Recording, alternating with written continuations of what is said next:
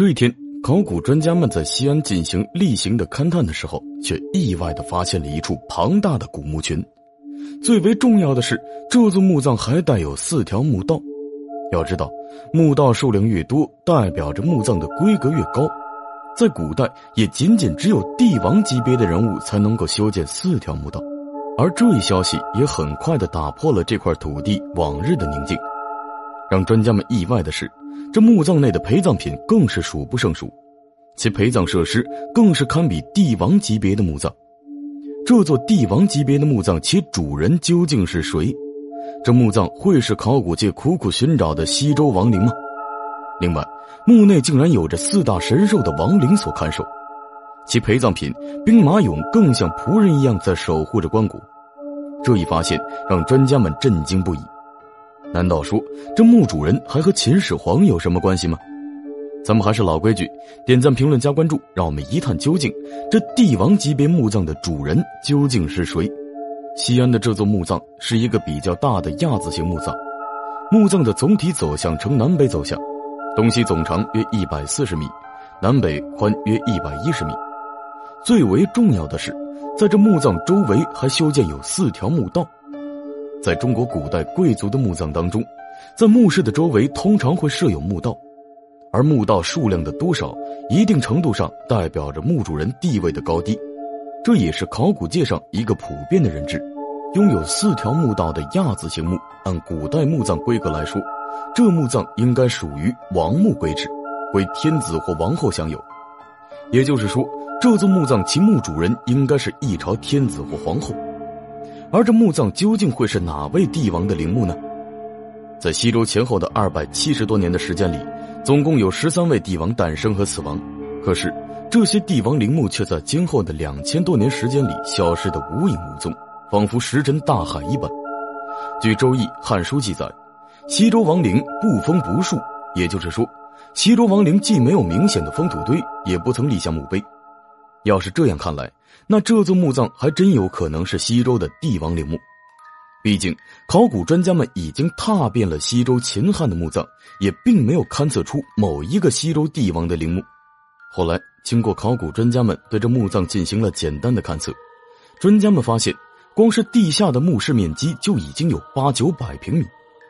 专家们推断，这确实是一个大墓，总觉得和西周王陵有关。就在专家们挖出的基建沟槽当中，一个不起眼的发现却让专家们突然有所警觉。他们在东西墓道中分别发现了黑炉土，而这个土层便是原土壤和草木腐烂之后形成的。专家们也因此推测，这个土层形成于西汉初期，距离西周年代至少六百年。这也是考古专家们根据土壤辨别墓葬年代的重要依据。也正是这个发现。让在场的考古专家们都心生不安，因为一般墓葬的开口在黑炉土的下面，那就证明这个墓葬应该是西周或者更早的年代。相反，要是在土层的上方，那就证明墓葬是秦汉以后的。最为重要的是，这墓葬的封土堆再次引起了专家们的注意。在西周之前，古代的埋葬特点便是葬于中野，不封不树。可是从春秋战国之后，为了显现帝王统治以及天子地位，在后来的帝王陵墓便在陵墓的正上方堆起封土，而且愈演愈烈，封土堆也越来越大。可是西安的神和元大墓的正上方并没有封土堆，这也就符合了西周的墓葬不封不树的特点。最为重要的是，专家们还在神和元大墓的旁边发现了许多的陪葬墓。这些墓葬如星罗棋布一般分列在神和园大墓的墓道两旁，而专家们也在墓道中出土了几块残碎的陶瓷片。经过专家们推断，这些残碎的瓷片可能是战国前后的。但是，光凭这一点仍然无法推断这墓主人究竟是谁。专家们在清理陪葬坑的时候，又发现了一些物件，像袈裟、陶缸、车马所装配的小物件。而专家们也根据出土文物的猜测，确定了这墓葬的年代。这座墓葬为战国晚期至秦代。难道说，这墓葬会是秦代帝王的墓葬吗？这座墓会不会是秦二世的墓葬呢？随着考古专家们的进度加快，越来越多的文物被出土，就连神河源大墓旁边的从葬坑也被发掘。此时的专家们还在从葬坑内发现了一大批车马的遗迹。从这发掘的车马坑就可以看出，这墓主人在生前享有一定的地位。可是让专家们意外的是，在车马坑内出土了一个六匹马拉一个车的遗址。而在古代出行的仪式中，通常只有帝王级别的人物才能够由六匹马来拉，这也是所谓的天子驾六。最为重要的是，这车马坑所出土的陪葬品也是非常的珍贵，哪怕是一个小小的车马连接物件，都是由金银打造而成的，这就足以说明这墓主人的身份一定不一般。另外，这些车马坑所出土的物件是后来专门用于陪葬所打造的。用材考究，隐隐的显示着一种帝王风气。可是，在后面的挖掘过程中，考古专家们认为这个大墓应该是被盗窃过。在发掘的过程中，专家们曾发现两三个盗洞，这倒是让在场的专家们的信心大减，甚至有点灰心丧气。但是，考古专家们从发掘的文物来看，这神河源大墓很有可能是以四条墓道和天子驾六的形式埋葬了秦代的天子。就在专家们对墓主人身份一筹莫展的时候，在盗洞下的坑道内又有了新的发现。在清理了层层土壤之后，终于有了新的文字信息，所呈现的便是封泥，刻画有印章的封泥，上面刻画的字便是内史直印。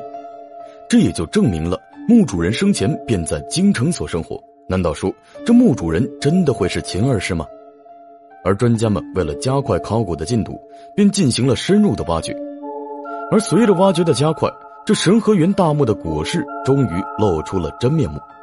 让专家们意外的是，这个椁室已经被盗贼光临过，因为椁室的表面出现了很多的盗洞，就连田丰的土壤也被盗墓贼火烧至红色。专家们认为，椁室内的陪葬品很有可能被盗掘或者焚烧。就在专家们清理椁室的东南角的时候，他们意外的发现了盗墓贼所遗留的陪葬品，而这些陪葬品竟然高达数百件之多，像陶瓷、青铜仪、小件玉器等等。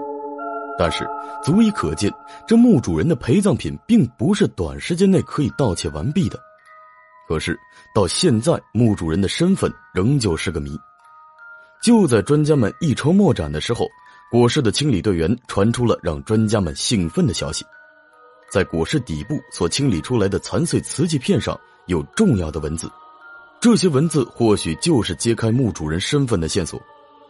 从修复还原的文物来看，专家们在这个简形壶上发现了两处“司官”的字样。专家们根据文献以及史料的记载，这个司官就是负责给皇后、太后这样的人所服务的。专家们推测。这墓主人很有可能是位女性，这个时候，专家们心中的迷雾瞬间被拨开，因为一位历史人物清晰的出现在专家们的眼前，那便是秦始皇的高祖母，也称芈八子，战国时期秦惠文王的姬妾。这芈月也是中国历史上第一位掌握实权的太后，统治秦国长达四十一年。这神河源大墓的主人会不会就是名声显赫的宣太后呢？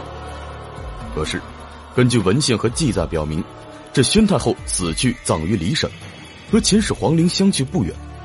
而在此之前，在第八大奇迹的兵马俑坑中曾出土过带有“米”字，当时就有专家表明，这兵马俑坑真正的主人或许不是秦始皇，而是宣太后。如果真的按照《史记》的记载，当年的芈月被葬于骊山，而神河源大墓却在西安，两者相距百里，并且南辕北辙。随后，考古专家便继续清理所出土的文物。当时和简形壶一同出土的还有着石磬，经过专家们的修复，这石磬上刻画着“北宫乐府”的字样。随后，专家们又通过文献记载得知，秦汉时期的北宫也就是后宫的意思。北宫乐府也是北宫的一个分支机构，专门负责皇后、太后的歌舞音乐的服务。这一发现把大墓的主人再一次指向了女性，而专家们也根据文献记载发现了秦始皇的祖母夏太后，秦庄襄王继位后追尊他的生母夏姬为夏太后。夏太后死后便被葬在了杜东，而杜东的位置正和神河园大墓的位置非常相似。文献中也有明确的记载，夏太后以天子规格葬于杜东。史料记载，别葬杜东，但神河园恰巧正在杜东这个范围内。最为重要的是，史料记载夏太后死亡的时间是六月到九月，这正和神河园墓发掘的时间正好不谋而合。尽管墓主人身份已经明确，可是仍有许多未解之谜等待着专家的考究。秦始皇的祖母陵墓为何惨遭大火焚烧？而焚烧大墓的究竟又是什么人？另外，夏太后又有着怎样的传奇故事？觉得视频不错的，还请长按点赞，让更多的人看到此视频。